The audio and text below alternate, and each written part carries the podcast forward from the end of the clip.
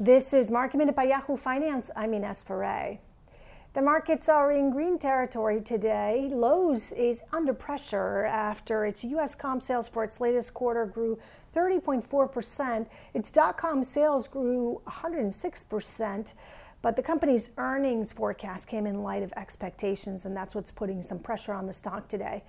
Target is in the green after another strong quarter with digital sales up 155%. Curbside pickup grew more than 500% for the quarter. And Tesla is in green territory after Morgan Stanley Adams Morgan Stanley's Adam Jonas upgraded the electric vehicle maker to overweight from equal weight with a price target of $540. Tesla yesterday gained around 8% after news that it will be included in the S&P 500 index. For more market minute news, head to yahoofinance.com.